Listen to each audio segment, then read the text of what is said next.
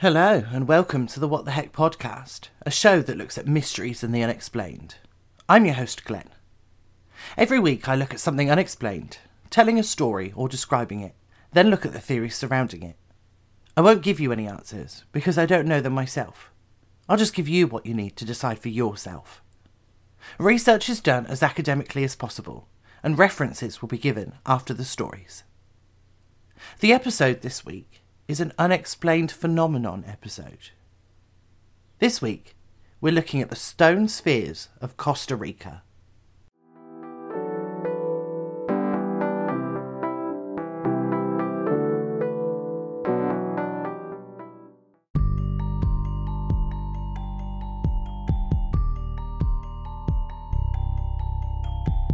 In Costa Rica, people have found a set of stones. Not just any stones, these ones are spherical. They can be found on Isla del Caño and around the Diquís Delta. There are over 300 of these spheres and are often called the Diquís spheres due to the belief that the lost Diquís culture was responsible for them. The Diquís culture first emerged in the valley of the Rio Grande de Térraba here, they established complex social, economic, and political systems to govern their society. The region was first settled during the Sinancrá period, which was around 1500 to 3000 BCE. These settlements were sedentary, meaning that they didn't move very much, if at all, and were very small. They were often farming communities and may have been egalitarian mixed with levels of tribal organisation. The settlements had developed a chiefdom by the beginning of the Aguas Buenas period, between 300 BCE and 800 CE. They had territorial divisions and exchanged goods with neighbouring territories through trading networks. During this period, the earliest examples of sculpted stone appeared. These included stone cylinders, stones believed to be used as barrels, stone spheres, and depictions of people and characters. The settlements grew between 800 and 1500 CE during the Chiriquí period. They now spanned the plains around the Térraba River and its main tributaries. The settlements now contained large structures made using round edged boulders areas of the settlement were paved, burial sites were created and maintained, and parts of the settlements had rectangular or circular mounds that had stone walls. During this same period, the Diquís reached the apex of cultural development. Their artisans created elaborate objects made of ceramic, bone, and gold. It's believed that they also created the stone spheres placing them in important places in their settlements, or in alignments in public places, or even along the road to the home of the ruling chieftain. The Spanish arrived in the region in the 16th century. Their accounts make no mention of the spheres during their conquests of the communities they encountered. In 1570, Perafan de Ribera also gave no indication of the spheres in his reports of the indigenous settlements, suggesting that the Diquís had either abandoned their homes or succumbed to something. It's not a stretch to believe that they died, since explorers and the subsequent efforts to conquer the region introduced several diseases to the indigenous population that they never would have dealt with before. The spheres had been forgotten to time afterwards, due to the lack of mention of them in the Spanish accounts, and the flora of the delta retaking the area, creating a jungle. In the 1930s, the United Fruit Company began to clear the area to create some banana plantations and discovered the spears. The daughter of one of the executives, Doris Stone, went to investigate them her observations were published in American Antiquity in 1943. She later became the director of the National Museum of Costa Rica.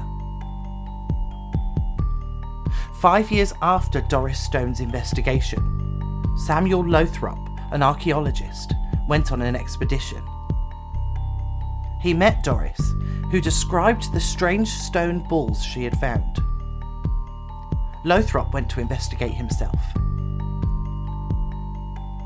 UNESCO, the World Heritage Agency, believes that they weren't looted because of the thick layers of sediment that had buried the spheres. They set up conservation for four sites that contain these spheres. They say that each site shows the impacts of agricultural development and looting, but the remaining materials are of outstanding universal value. Previous excavations of the site have only been limited to test sections, and most of them were reburied after the excavations had ended. This was done to retain the authenticity of the site while searching for artefacts. One of the site's houses the spheres that have been confiscated from thieves due to their homes being unknown. Who created the spheres is unknown, but it's believed that it was the Diquís.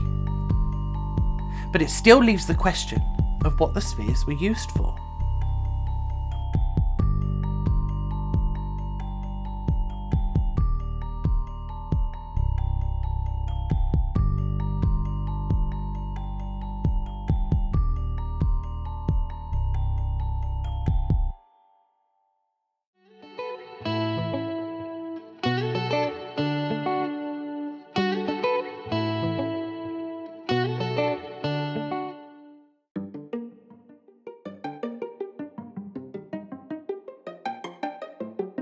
Costa Rica has some stone spheres that had been lost to time for hundreds of years. Efforts to conserve the sites are underway, but nobody seems to know who made them or what they were for.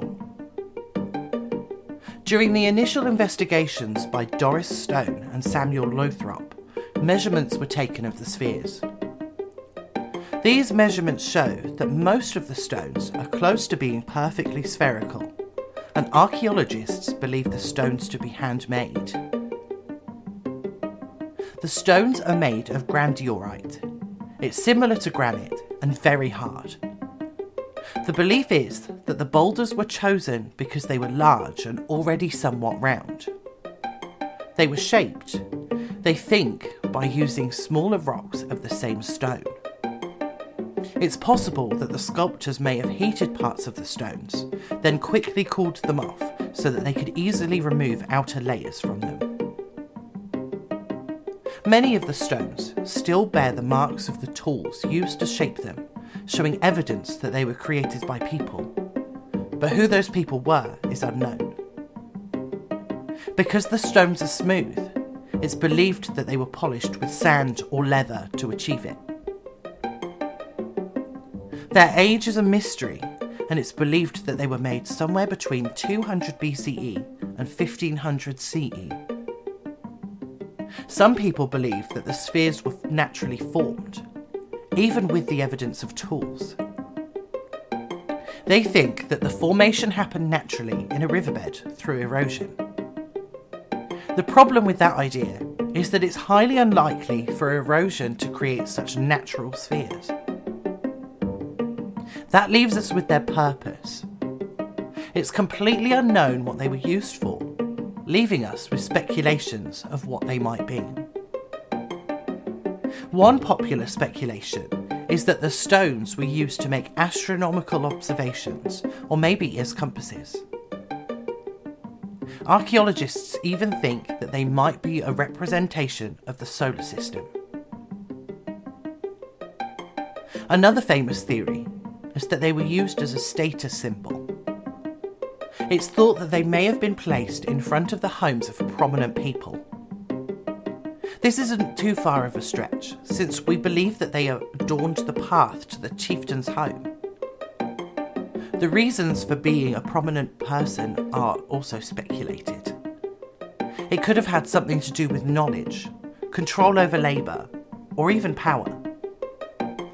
The stones outside their homes would likely have been set into moulds. Today, the spheres can be found in front of the homes of wealthy people in Costa Rica. Some have been moved to the museum near their original home. One can even be found in the courtyard of the Peabody Museum at Harvard University. We're still no closer to figuring out what the stones were used for, but people are still looking into it. You never know. The mystery may be solved soon.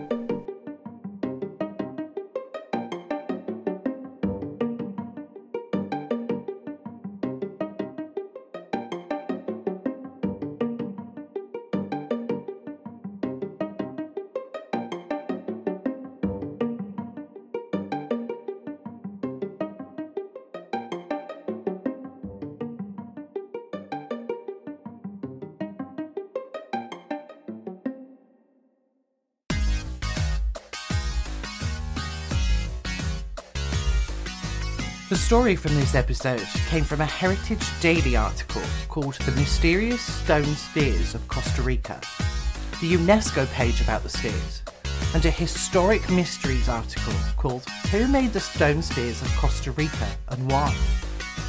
The theories from this episode came from the Historic Mysteries article and a Wonderopolis article called How Were the Stone Spheres of Costa Rica Made? References for the episode and links to studies will be posted on social media for you to have a look at. Social media links are available using the link in the episode description. I'm on Facebook, Instagram, Twitter, and will be working on the YouTube versions of the episodes in the next week. These videos will be cut down to view on TikTok if you'd rather consume them in smaller portions. I have a Patreon, but I'm still deciding what to post on it this season. There is a £3 tier if you want to support me anyway. The link to the Patreon is also in the link tree, and as before, you're welcome to pledge more than £3 a month, and I'll find something extra special for the people that do. My email address is also in the episode description if you want to send me spooky stories, unexplained events, or even mysteries you want me to look at. If I get enough, I'll set up some listener episodes to read them. Please don't hesitate to email me if you have any corrections or issues with things that I've said. Once I've seen the email, I'll make sure to correct myself. This week's creature feature will be out on Saturday, and next week's episode will be out on Wednesday, March the 8th. So hold on until then.